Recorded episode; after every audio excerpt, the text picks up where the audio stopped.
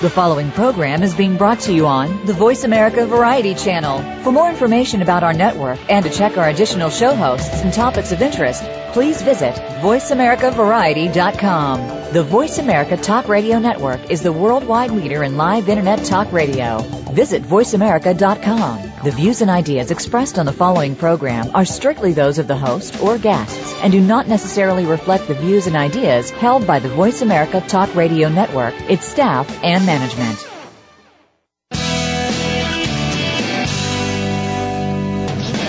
Welcome to Go Green Radio, brought to you by Covanta Energy. Reduce, reuse, recycle, rethink renewable energy and energy from waste. This program will help start you thinking about how to protect our world and its important resources. Now, here's the host for Go Green Radio, Jill Buck. Welcome to Go Green Radio, everyone. So glad that you could join us. I really feel strongly about the topic we're going to be covering today. I think it's really important and absolutely critical that we're all well educated on what's going on with our nation's water infrastructure. You know, it wasn't built to last forever. I mean, we'd, we'd love it if we could build water pipes and sewage systems that were made out of materials that would never rust, never corrode, never leak. But the fact is that we've got a system that's built needs maintenance. And we're going to be talking today about what it's going to take in terms of public policy and public investment in order to ensure that the public water system that we have come to rely upon and come to almost take for granted continues to be top notch first rate for generations to come. And today we're joined by Kristen Urquiza. She is the national campaign manager for an exciting new campaign called Public Water Works. And I'm really excited to have her on and excited to dig deep into this topic. Welcome to Go Green Radio, Kristen. Thanks so much for having us. You bet. I'm glad that you could join us. And I'm looking forward to talking about your new campaign, Public Waterworks. But before we do, I'd like to talk about some of the issues that led up to this campaign. Mm-hmm. And first of all, I'd love for you to give our listeners some historical background on public water in America. How and when did it evolve? Sure. Um, that's a great place to start because, I, I mean, a lot of um, the public doesn't actually know the history of our, our water systems. And the way that, that I see it, there are three main um, kind of development phases in which our public water systems evolved. So there was the creation of the systems, then there was development of disinfectants to make sure that the water was clean and safe to drink, and then expansion and safeguarding.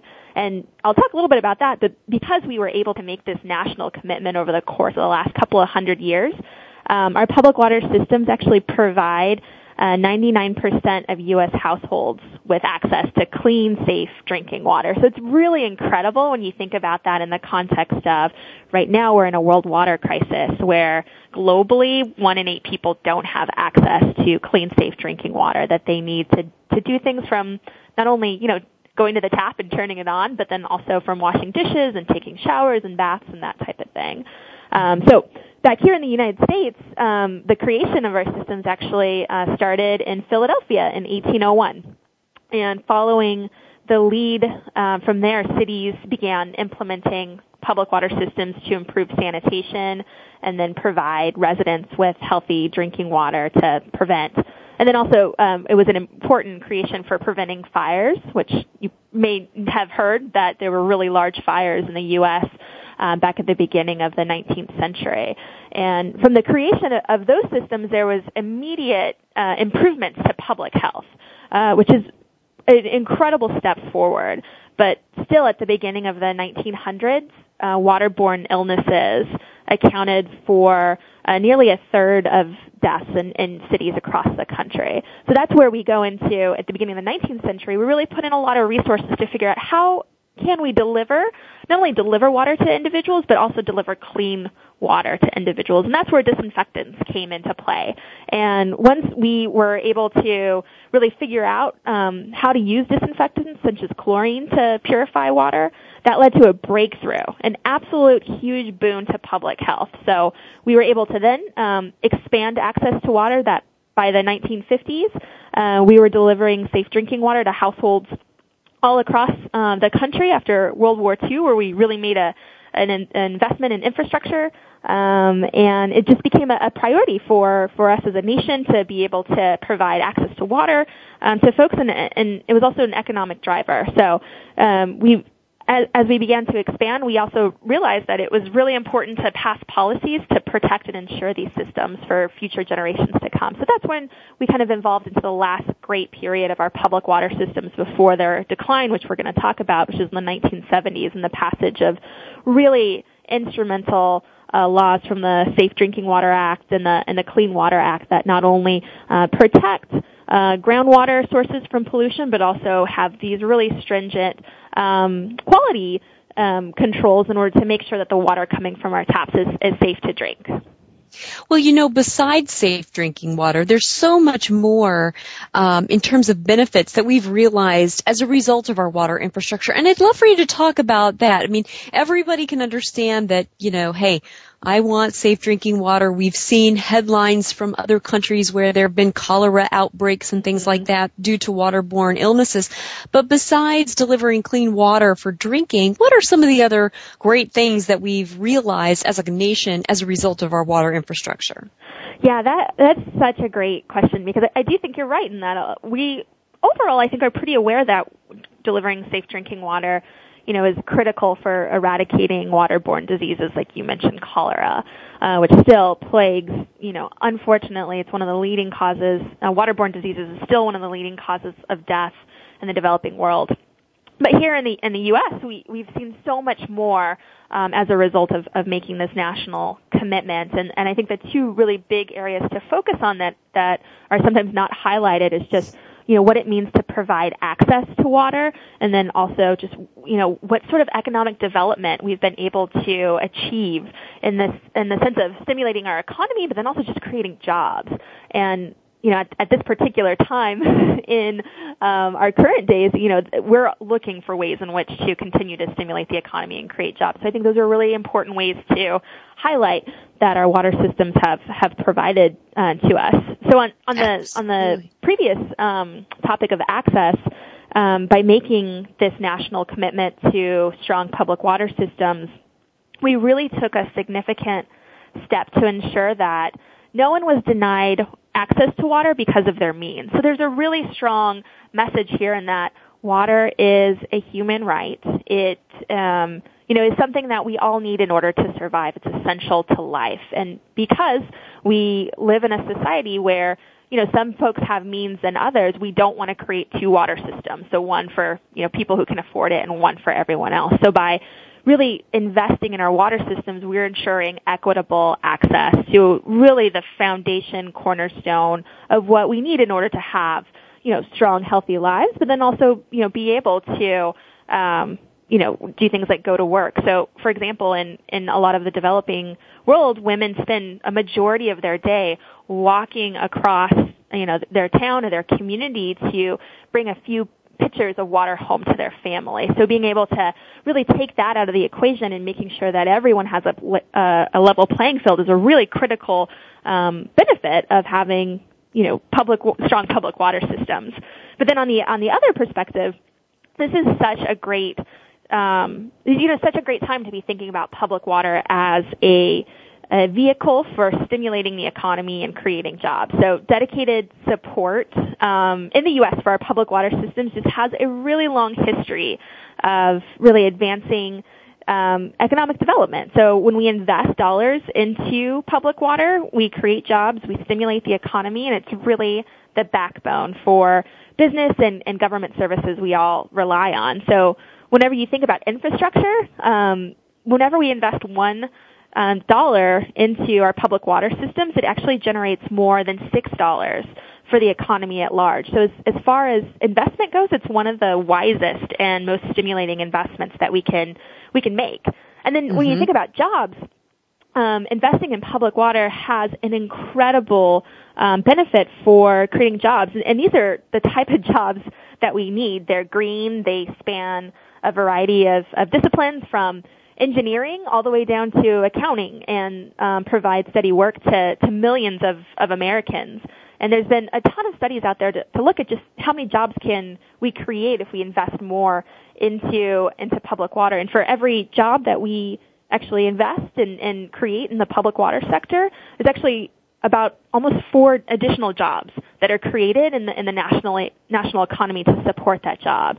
So we saw that all throughout the course of, of, of history where um, we were able to not only eradicate some of these diseases um, like cholera, which is what actually communities in, in Philadelphia and other places were, were facing, but then you know, we're able to see these huge advances in economic development at the same time that we were investing in our public water systems. And so, you know, now is a great time to continue to look to look at the history of our public water systems and say, look, we need to continue to um, reinvest it and and bring these systems up to speed. Well, let me ask you this. You know, um, when you talk about job creation, are all of these jobs supported by public dollars, or are some of them private sector jobs as well?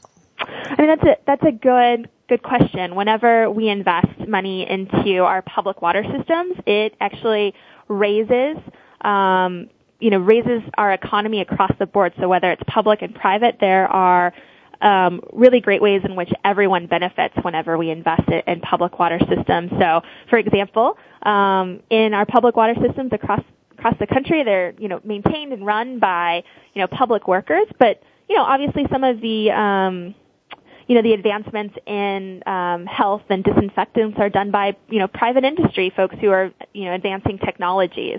So whenever we're looking at, wow, like what can we do in order to really create jobs in both the private and public sector?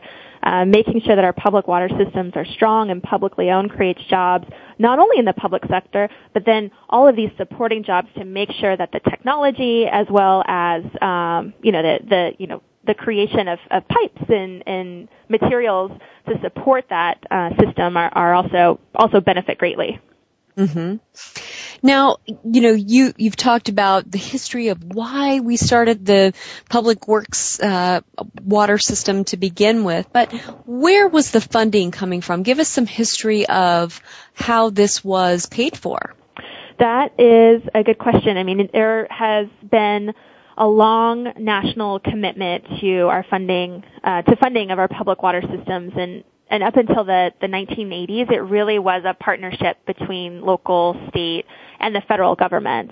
And we really saw a, a drop um, in the commitment from the federal government in the late 1980s and, and early 1990s. So I mean, over the course of you know the the last 35 years, um, investment from, of public water systems from the federal government has you know basically dried up. Um, whereas in the 1970s, they were providing over 75% of what these systems need. Today, they provide less than 3% of what our systems need. And what's happening is that that, that burden of funding our public water systems is shifting onto the shoulders of state and local governments and, and taxpayers and investment in infrastructure is um, incredibly expensive and, and it's making it really um, it's making the situation really dire for cities to try to figure out how to fund these systems. Mm-hmm. Well, and you know, let's face it, this is not a sexy issue to run on for city council. Exactly. it's it is not a sexy it. issue to no. run on for Congress either, and that's part of the problem. I mean, you just don't hear any politician saying, "Elect me, and you will continue to have what you already have, which is clean water." It's a tough sell politically um, and so, you know, that I'm sure that's part of the issue.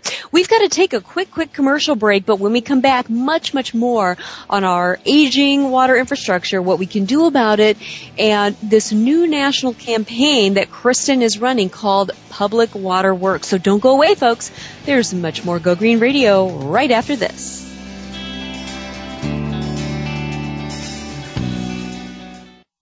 News, opinion,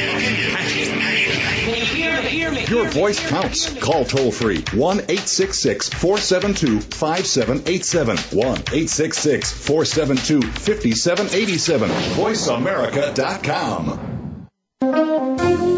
Two views. Different topics. Questions. Answers. News. And advice. You'll want to check out Ecoman and the Skeptic live from Philadelphia University. Every week, join hosts Rob Fleming and Chris Pastor as they tackle a different topic on sustainability. You'll hear all sides of the issue supported by guests who provide valuable insights. Get ready to be engaged, educated, and entertained when you tune into Ecoman and the Skeptic. Broadcast live every Wednesday at 3 p.m. Eastern Time, noon Pacific Time on the Voice America Variety Channel. These days, everyone is looking for information on staying young, healthy, and fit. The Voice America Health and Wellness Network is here to help you on your quest to better health and a better you. We talk about everything from diet, fitness, and aging to substance abuse, personal growth, mental health, and much more. Learn from our experts who cover health and wellness from traditional and holistic perspectives. Tune in to the Voice America Health and Wellness Network. Healthy living starts here. Take a wild guess. How much garbage generated in the United States today is converted into energy? Is it 26%, 43%, or 14%? Working here and around the world to produce a reliable supply of clean, green energy, Covanta Energy works with communities to turn household trash into energy. Oh yeah, that question I asked earlier? Today, only 14% of U.S. garbage is converted to energy. Just 14%. Covanta alone processes half of that municipal solid waste into renewable energy for a cleaner world world. For more information about Covanta Energy, visit us today at www.covantaenergy.com. The Internet's number one talk station. Number one talk station. VoiceAmerica.com.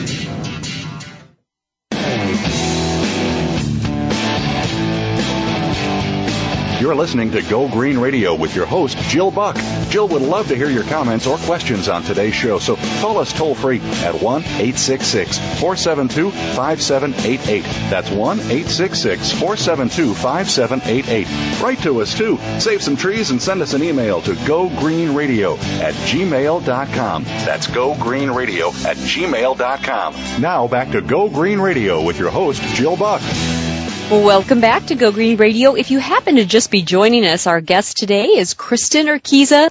She works for Corporate Accountability International and she's the national campaign manager for a brand new campaign they've got called Public Water Works. And it's dealing with something that is sort of silent, but uh, very, very important. A lot of us in America take our clean water for granted.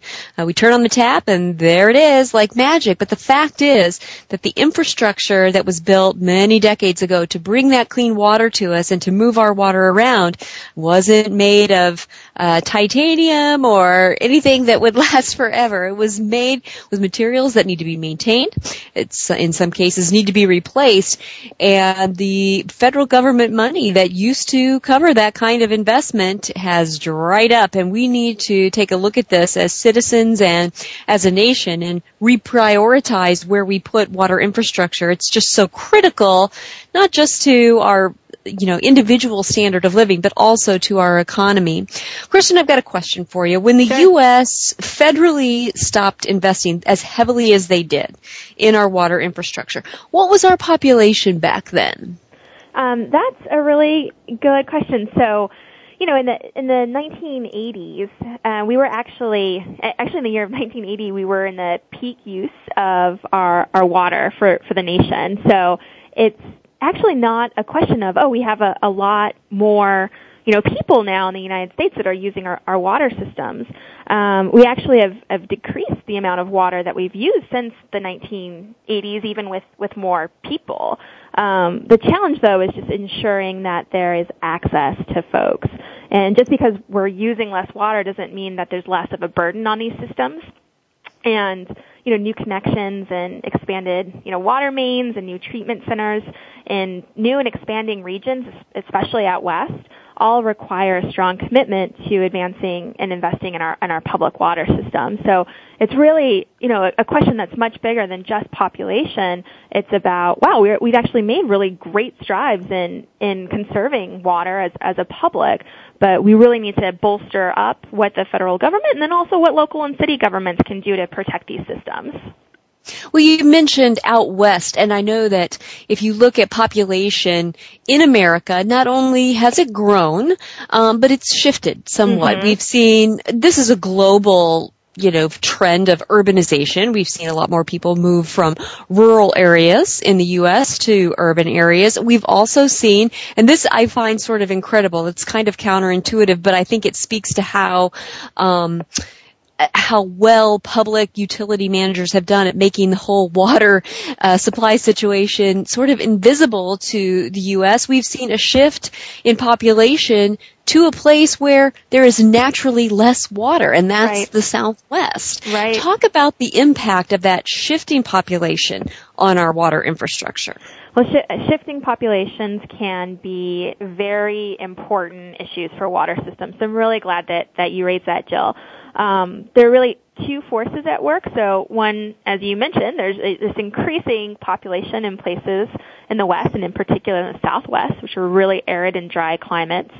And what happens in these water stressed regions is that we're actually still developing um, water systems, um, and we're developing water systems in a place where there's not a lot of natural resources to begin with. And, and you put that in context in the influx of people, you have a very stressed um, situation that takes a really strong commitment to figure out how to actually provide access um, to water to people, um, as well as consider the the environment in which you're working in. Um, mm-hmm. And that, that's really costly. Um, but the other force that we're working with here is that there is a declining population in some of the older cities in the Northeast and the northern part of, of the country. And, and these are, older systems are, I mean, these are the places where systems have been in place for a really long time, but this is exactly what the, the, the topic that we've been raising. These systems are old. Some of them are, are 200 um, plus years old and need to be replaced. And this is a very costly um, conundrum for, for the Northeast as well because as the population shifts, and if there isn't a federal commitment to our water systems, the burden of replacing those pipes and upkeeping of those systems falls back down on, on local governments and, and ratepayers. And it, it's going to be absolutely incredibly impossible to keep up with um, what the cost is for, for upkeeping and, and replacing those systems. Mm-hmm. Let me ask you this, uh, you know, because a lot of Americans just can't wrap their heads around this issue because they turn right. on the tap, there's clean water.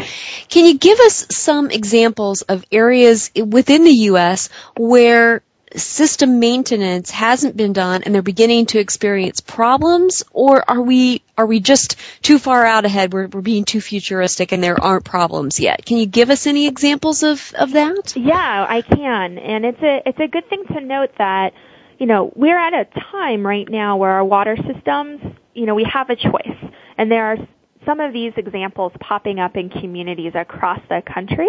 But by and large we most of us have access to clean, safe drinking water. Um, but there, but there are are these instances happening. We um, recently released a report um, in March that actually detailed a few of these cases, and the one I want to talk about is this uh, small community in Kemp, Texas.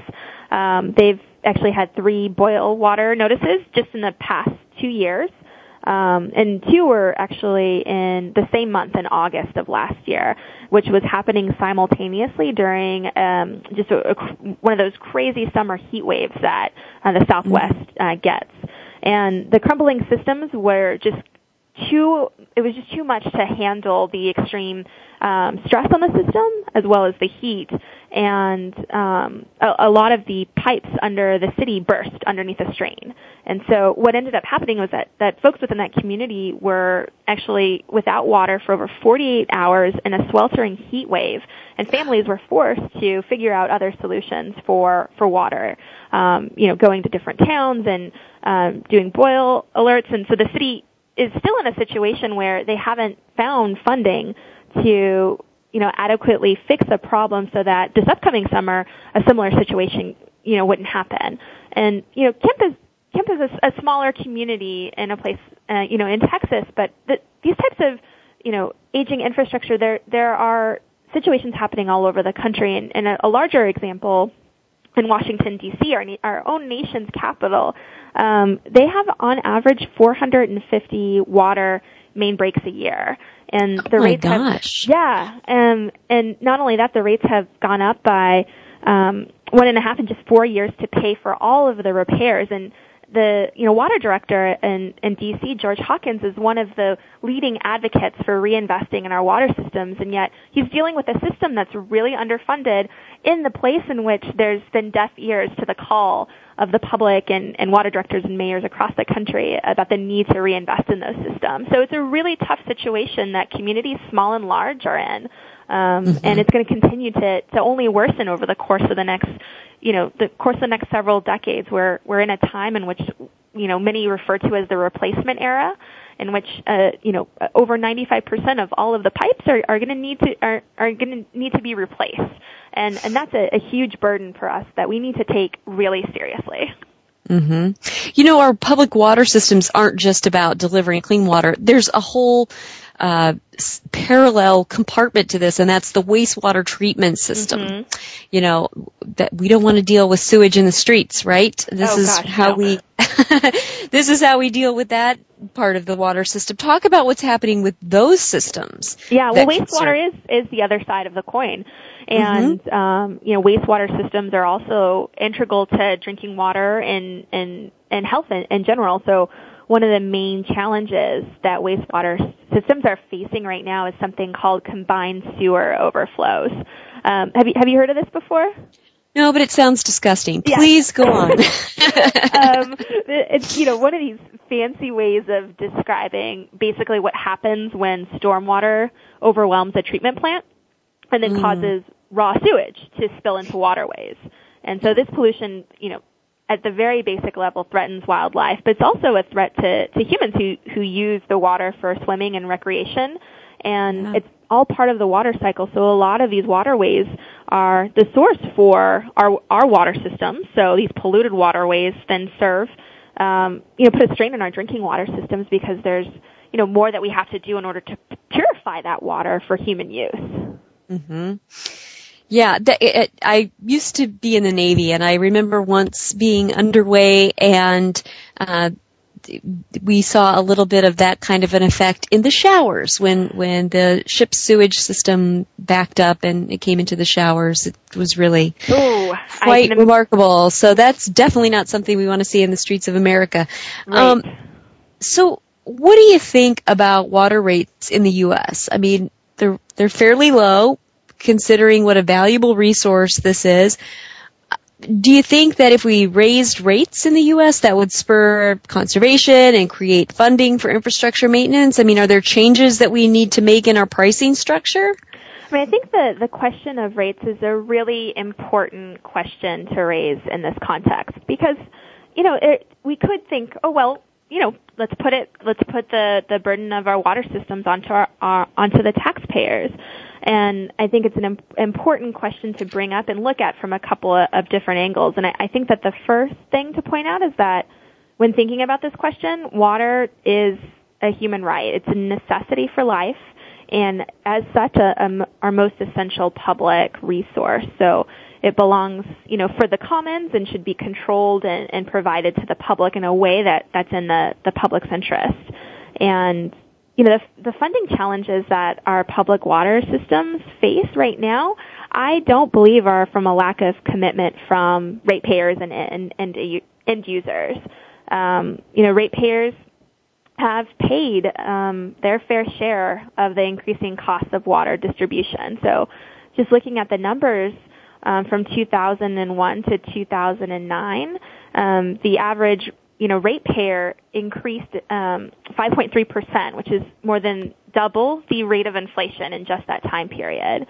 So, you know, mm. ratepayers are, are definitely increasing their fair share, uh, but it's still not enough to to cover the costs. And I think that when you're looking at it all, all over, going back to what the system that we had that was working, this partnership between local, state, and federal government was a really good example, and, and ratepayers were able to pay water at a low rate that ensured that they were part of the system, but their biggest you know the biggest supporter of that of that system, the federal government, like I said earlier, is, is basically stepped away from from the table, and that's posing a really big challenge mm-hmm. To local and city governments, which you know are, are making some really tough decisions about how to you know cut corners and and how to fund these systems, but then you know the public mm-hmm. is seeing more than their fair share of of the cost of this. Well, you know, you raise an interesting point, and we're going to cover that after we come back from commercial break. But ratepayers and taxpayers are the same people. So one way or another, funding for this infrastructure is going to come from everyday Americans and it's a matter of what pool of money is used for that. So we're going to talk about that. That's a big, big issue. How much do we need to invest and where's the money going to come from? We'll talk about that right after this commercial break. Don't go away. Much more Go Green Radio right after this. News, opinion, your voice counts. Call toll free 1 866 472 5787. 1 866 472 5787. VoiceAmerica.com.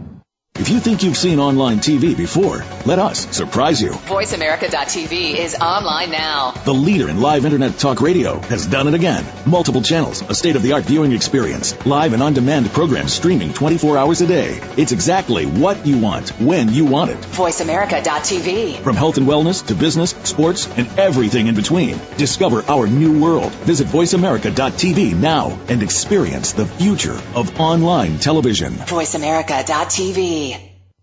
Take a wild guess. How much garbage generated in the United States today is converted into energy? Is it 26%, 43%, or 14%? Working here and around the world to produce a reliable supply of clean, green energy, Covanta Energy works with communities to turn household trash into energy. Oh yeah, that question I asked earlier?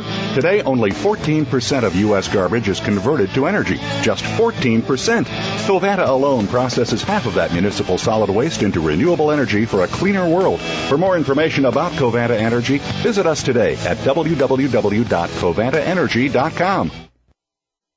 Stimulating talk. Gets those synapses in the brain firing really fast. All the time. The number one internet talk station where your opinion counts. VoiceAmerica.com.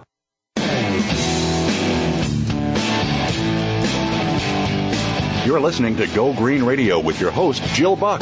Jill would love to hear your comments or questions on today's show, so call us toll free at 1 866 472 5788. That's 1 866 472 5788. Write to us too. Save some trees and send us an email to gogreenradio at gmail.com. That's gogreenradio at gmail.com. Now back to Go Green Radio with your host, Jill Buck. Welcome back to Go Green Radio. So glad that you could join us and so glad that our guest could join us today. If you're just tuning in, we're with Kristen Urquiza and she's the national campaign manager for a new campaign called Public Water Works out of Corporate Accountability International. That's her boss. And we're talking about America's aging water infrastructure. And we've been talking a lot about how it could impact individuals um, and how important clean drinking water is and the systems that bring that to us. And we've also talked a little about wastewater uh, management as well. But before we get into the particulars of how much it's going to cost us, what's the what's the bottom line here to upgrade, to maintain, and in some cases replace the infrastructure uh, for our public water system? I want to talk about how our water system impacts our economy and how it impacts industry in America. Kristen, if our water infrastructure begins to fail, what impact is that going to have on our nation's economy? I mean, the lack of attention to our public water systems uh, will have staggering consequences, um, not only on you know our local communities, but on, on local businesses. And I think that a lot of elected officials have have put it best by saying you can't do business in today's you know economy without a strong public water system. Uh, it's really the backbone of of day to day interactions. Um, we've we've looked at the numbers and it's um, I mean the the conservative estimates show that about uh, businesses will lose about 734 uh, billion dollars between now and 2020 because of costs and sales lost due to unreliable water infrastructure. Um, and this, these losses could put up to half a million jobs in jeopardy, and, and that's just in the short term. Uh, if you're looking long term, you know businesses and households will continue to lose lose um, customers and services and jobs due to our lack of uh, not being able to rely on a strong public water system. So there's a, a definite um, concern for local businesses. Uh, we've worked with a, a, lot of local businesses to really raise the profile of the importance of, of water for for their business. Mm-hmm. Well, I mean, it makes sense for, say, like restaurants. Naturally, they need water to cook. But what a lot of people don't realize is that, you know, even in this presidential election year, you're going to hear a lot about bringing jobs to America, and you're going to hear, coupled with that, a lot about bringing back manufacturing. Mm-hmm. And the mm-hmm. fact is, the manufacturing sector is water intensive. Most manufacturing operations rely upon an incredible amount of water to run those operations, and so so, um, you know, there there are just a handful of things that are needed to bring manufacturing jobs into a local community, which you know obviously stimulates a local economy, and that's fuel to move their goods once they're manufactured, electricity to run their operations, and water. And um, you know that's just something that cannot be ignored, cannot be denied. Well, let's get down to brass tacks, Kristen if we're going to fix this, if we're going to maintain and replace the water infrastructure as it needs to be done to keep it the gold standard of the world in terms of public water systems, what's the bottom line? How much do we need to invest? Well, the bottom line is 600 billion in the next 20 years, and that's from the EPA, um, and that's looking at both wastewater and drinking water systems. So making sure we have clean water coming out of our taps, but then also making sure things like the combined sewer overflow situation we talked about in the previous section isn't happening. And, mm. and that's an estimate figure. Some, some put it as, as much as $1 trillion in the next 25 years. Um, so it's definitely an investment that, that is substantial, but I mean, we've shown that we can do it. And again, this partnership in the 1970s between the local, state, and federal government, I, I think is a really good example of what we need to um, implore again to make sure that our water systems take us uh, into, you know, into this next um, this next period. Where do you think this money's going to come from? I mean, everybody knows that from federal to state to local uh, levels. Our governments are all in debt. You know, there's not enough to go around. Communities are laying off police officers and firefighters. The federal government is slashing, you know, the budget wherever they can. Where's this money going to come from? It's such a great question, and I'm really glad that that you've raised it, Jill. I mean, the the the fact that is that water is just a primary public service. Uh, this is what we've been talking about. It's foundational to our economy. It's foundational to public health, and it's foundational to business, not only from restaurants all the way to the to the manufacturing industry. Um, and you know, we've actually looked at some, uh, done some polling, and see that the that the United States is actually the public is behind investing public dollars into our public water systems. And, and that still brings down to the question, well, where are these dollars going to come from? And you know, there's absolutely no denying the fact that right now there is a debate about what the role of the government should be in our daily lives and, and how to spend the scarce public dollars that we have. Um, but at the end of the day, when we're looking at the budget, water serves every sector of the economy, whether it is our firemen who rely on public water to, to you know, to stop fires in our communities to our schools and children being able to have access to water while they're learning in schools. And the American public stands behind making sure that this um, is safeguarded from any bu- budget conversation. And you know, our I think our role in the Public Water Works campaign is not about you know fixing the budget itself to make sure this happens, but really raising the profile of public water as an essential service um, that has gone neglected and, and, and put it in the realm of these other services that, that you've mentioned, whether it's transportation, education, um, public safety. Um, and, you know, I think a lot of this has to do with the fact that, you know, the pipes are underground we are so used to being able to walk up to our tap and turn it on and not think twice about it. But mm-hmm. that might, that is in jeopardy if we don't do something about it soon. And so raising the profile of this issue to the national scene, I think is going to enable the federal government and the people whose jobs it is to actually cut the checks in the right way to recognize that the public is demanding that this be a priority as well. Well, I hear the public demanding a lot of things. Mm-hmm. you know, I mean, you've got Occupy everything going on right now and, you know, there are a lot of public demands on limited public dollars. Mm-hmm. And, you know, I could poll my family and say, who's in favor of a family vacation to Paris this year? And I would get 100% support. But then if I said, well, that's great. In order to afford that, we're going to have to cut cable TV, internet access, allowances for the next two years, and no new summer clothes. Mm-hmm. All of a sudden, that trip to Paris might not be so important. It might not be the most important thing that everybody wants funded. And though you and I and anybody who really thinks about it rationally can say, well, water is the most important thing. I'm not sure that the public would put it at the top if they realized that in order to pay for this, they were going to have to cut other things they want out of the budget. And that's where it, the, the rub is somebody else, some other entity that's currently getting public dollars is going to have to take a cut in order to pay for water. And I think, you know, if we leave this up to elected officials, they get pressured from so many different groups. I think if we could say, look, water's more important than A, B, and C. And so the money to pay for this water infrastructure should come from these groups or these special interests or these currently funded programs, then you're helping set the stage for a successful shift in public funding to this issue. Uh, does your campaign address that or are you just kind of letting elected officials figure that out? Well, first off, I think that maybe you should run for office because we need our elected officials looking at oh the budget akin to the way that, that you would look not pull at well the in my household for your family. um, but I mean, I feel my approval ratings in my household going down already. um, but no, seriously, the I mean the I mean it's you raise a really good point.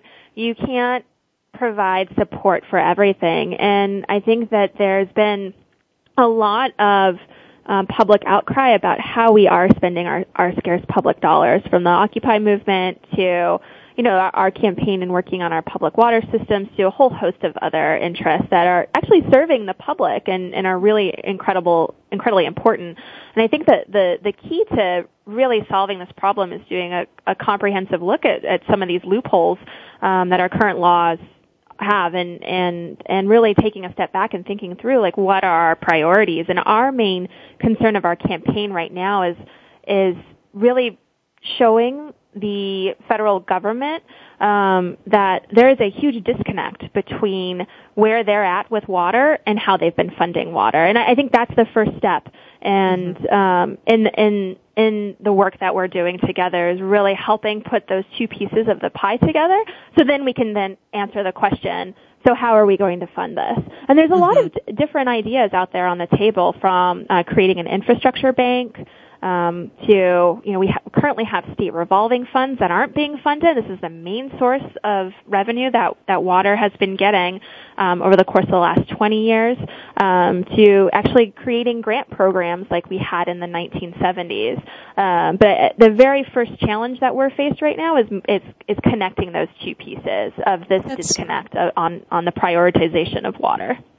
Well, that's smart. And you do have to take it in steps. And so I think that's, that's a wise approach. And you do have some elected officials who are you know, taking action to embrace your campaign. Some of them are, you know, banning buying public, uh, using public dollars to buy bottled water, and some are doing even more than that. Um, mm-hmm. In the mm-hmm. minute or so before we go to the next commercial, tell us about some of the things that elected officials are doing to support your campaign. We've had so much support from elected officials, from city councilors to you know mayors and and governors, and I think that the places to highlight is really the work that the mayors are doing. Uh, these are the folks that are seeing the the crisis you know, in their communities on a day-to-day basis. And um, on the Public Water Works campaign, we've worked with over 30 mayors to sign on to our open letter calling on the president and member of con- members of Congress to prioritize water. But they're also taking this commitment a step further. So, for example, Mayor Rybak, he's the mayor of Minneapolis, uh, has created an entire program in his community to uh, really address the the marketing of bottled water as, as healthier than than tap water. Uh, we have another campaigner organization called Think Outside the Bottle. It's also worked with with his offices on really highlighting the you know great public service that the city of Minneapolis uh, provides for the residents there. And through um, the Tap Minneapolis program, they actually do these blind taste tests uh, where they put bottled water against Minneapolis tap water and see if you can tell the difference. Hardly anybody ever can, and, and most people are like, "Wait, this this this water is the best." And it's the Minneapolis tap water, but they're also partnering with local businesses to highlight water within um, the local business and how it's integral there. Um, and on the other side of the country, we have you know Mayor uh, Ed Lee in, in San Francisco has actually put aside 4.6 billion dollars um, to you know really look at the Hetch Hetchy regional water system and make mm-hmm. sure that it's up to date for the for the next century, um, and has a long term commitment to reinvesting in infrastructure to provide you know the the 2.6 million people in the San Francisco Bay Area for uh, water that the Hetch Hetchy provides. Um, and then, you know, within the mayors overall, there's a, a conference of mayors um, body called the U.S. Conference of Mayors, and uh, Mayors Rawling Blake and then Mayor Hosterman from Pleasanton, California. Uh, the two of them co-chair a water council um, uh, committee that is, you know, directly engaging with the federal government about the priorities that mayors are putting forth within the conference for water systems, and we're working closely uh, with them, and they're both signers of our open letter as well. And, and so there's a lot of opportunities and a lot mm-hmm. of momentum happening. Interestingly enough, Jennifer Hosterman is my mayor. Oh, fantastic! and her daughter used to be my intern oh my goodness. initiative years small ago. World. We've got it's small world. We've got to take a quick commercial break, but when we come back, there's much, much more. We're going to talk about the nexus between clean water and energy in America. So don't go away, folks. More Go Green Radio right after this.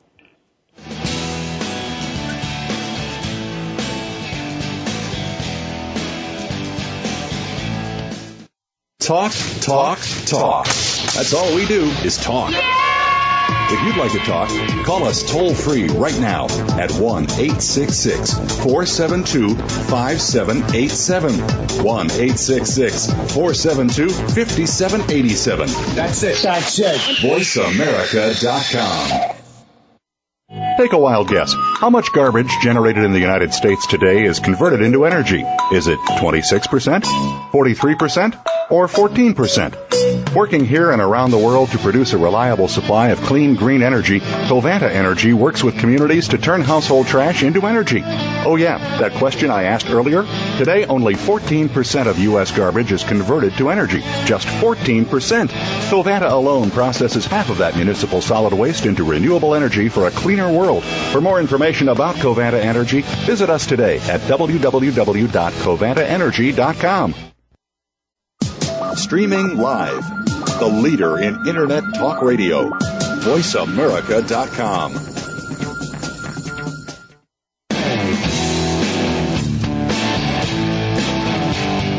You're listening to Go Green Radio with your host, Jill Buck.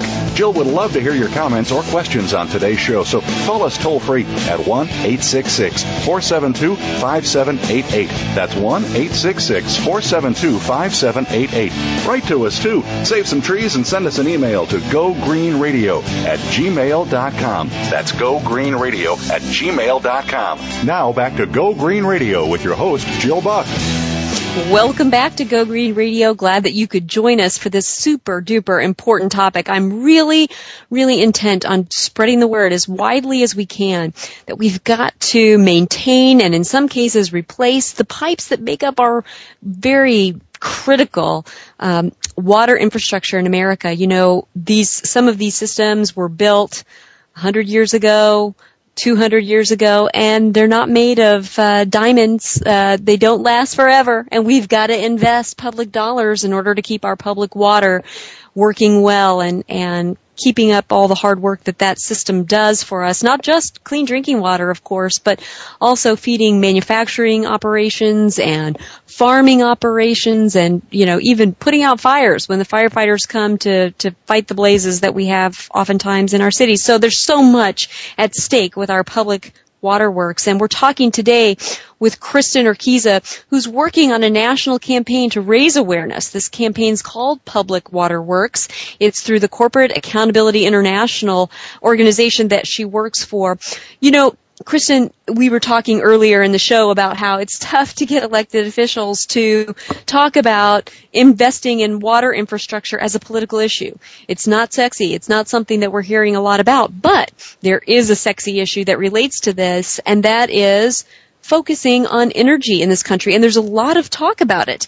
Um, you know, even though you hear about it from both sides of the aisle and nobody can quite agree on what a, national energy policy ought to look like in this country, there is bipartisan support for a national energy policy. And a lot of people don't realize that it actually takes a lot of clean water to create energy. And whether you're talking about coal, nuclear, natural gas, you know, etc., there is a lot of clean water needed in order to run those power plants. And I'm just wondering if your campaign is looking at ways to kind of latch on to the coattails of this push for energy policy and make sure that water infrastructure is a significant component of any new energy plans that we come up with in America. Well, you're exactly right that the energy sector is one of the largest water users, uh, not just here but around the world. Mm-hmm. And it looks like as we're trying to figure out our energy future, it will only become you know more profound in the future, and it, it's something that that the public does isn't necessarily aware of. We we think of public water, we think of our tap, we think of firemen, we think of the things that that you laid out um, earlier, and really, you know, the the the cornerstone of our campaign is and our organization is just standing behind water as an essential public service that must be governed by democratic, uh, accountable institutions. So many times we've seen corporations will try to take um, this control in order to profit from water, uh, from water intensive activities. And energy is is certainly an important resource for us in the U.S.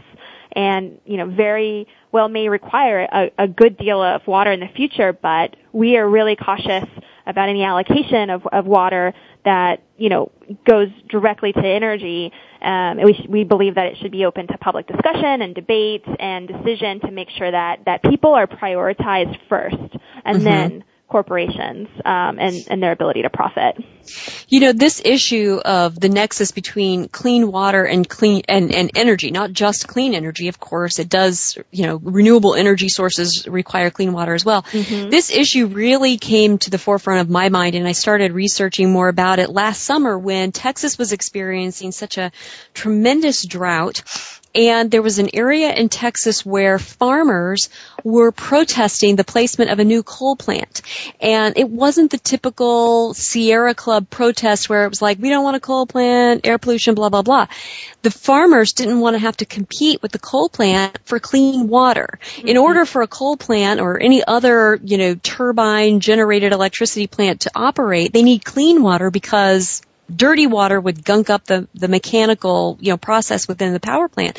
But the farmers were protesting the coal plant because they needed that clean water to water their crops. And I found that to be so incredibly poignant when you see agriculture and energy plants at odds because of clean water. That tells you, wow, it's, it's a scarce, valuable resource and we've got to have water infrastructure that can meet such a huge variety of needs. It's, it's incredible. And you're exactly right to point on that in particular. It's very poignant. And unfortunately, a lot of times what gets lost in that equation is what about the water that's going to our households, to our schools, to our firemen, and you know our, our water systems are incredibly important for a whole whole host um, of users and the, and the public is really what we're saying with our campaign should be the priority and then let's figure out how to make sure that we can provide our limited resources in ways that are sustainable for the future. Absolutely. You know, I, I know that a lot of our listeners are, you know, everyday citizens. They're not members of their local water board or what have you. How can everyday people find out what's happening with their own local water systems? I, it's a it's a great um, question. I mean, it, it can be a little intimidating to to even start, right? He's like, how mm-hmm. often do you think about your water board or the water utility? Um, yeah. But there is just a host of information um, available on your local water utility's website and just by calling the utility. Um, every year we're also given um, a quality report that goes through exactly just what the measures measurements are in relationship to, to EPA standards. And so I, I, encourage individuals to do just a little bit of investigation. Um, you know, educate yourself on just knowing where your water is coming from, knowing how it's funded, what some of the funding challenges are, which is all available um, there on the website and from uh, websites out there. But then also to see if there's any threats of you know private corporations trying to come in and offer some sweetheart deal to run the system, which is actually not going to solve any of these infrastructure um, challenges that we've been talking about. What do you think are the top three actions that our listeners could take right now today um, to be part of the solution, uh, not just part of the you know campaign to take in information, but to get out there and be part of the solution to solve this problem? What can they do? There's a lot, and it's hard to, to boil it down to just three. But one um, that I want to focus on first is just actually using our public water systems. These systems as they stand right now, provide incredibly high quality water. Um, so actually using public water over bottled water is the first thing that you can do, and, and that's really sending a strong message to public officials that these systems are a priority for your community. And most people don't even know that bottled water is less regulated than tap water, and mm-hmm. nearly half of it comes from tap water to begin with. Mm-hmm. Uh, that's that's a different show. We'll have to focus on. Yes, we should. um, the, the second thing that that individuals can do is actually join the the Public Water Works campaign, and you can start by signing our open letter, which mayors and public water directors from across the country have signed, calling on um, the federal government to reinvest in, in the tap, and, and that's available at publicwaterworks.org. Mm-hmm. And then the, the third thing that I would push is just to advocate for community water rights. Um, and the way that people can do that is by introducing and supporting ordinances. Um, there's been some passed in Gloucester, Mass, and Stockton, California, which gives the public a voice on mm-hmm. any conversations concerning the privatization of, of their public water systems or, or the decisions that are being made about that. And that makes sure that, like we were just talking a minute ago, that the public within your local community has a voice to help de- uh, decide the decisions uh, make the decisions so that are being made for public water systems. Absolutely. Well, thank you so much, Kristen. This has been a great show, so enlightening, so helpful, and I hope that our listeners will take your advice absolutely. Thanks for joining us on Go Green Radio. Thanks to our listeners for tuning in. We're going to be here same time, same place next week. So until then, have a wonderful week and do something in your life to go green.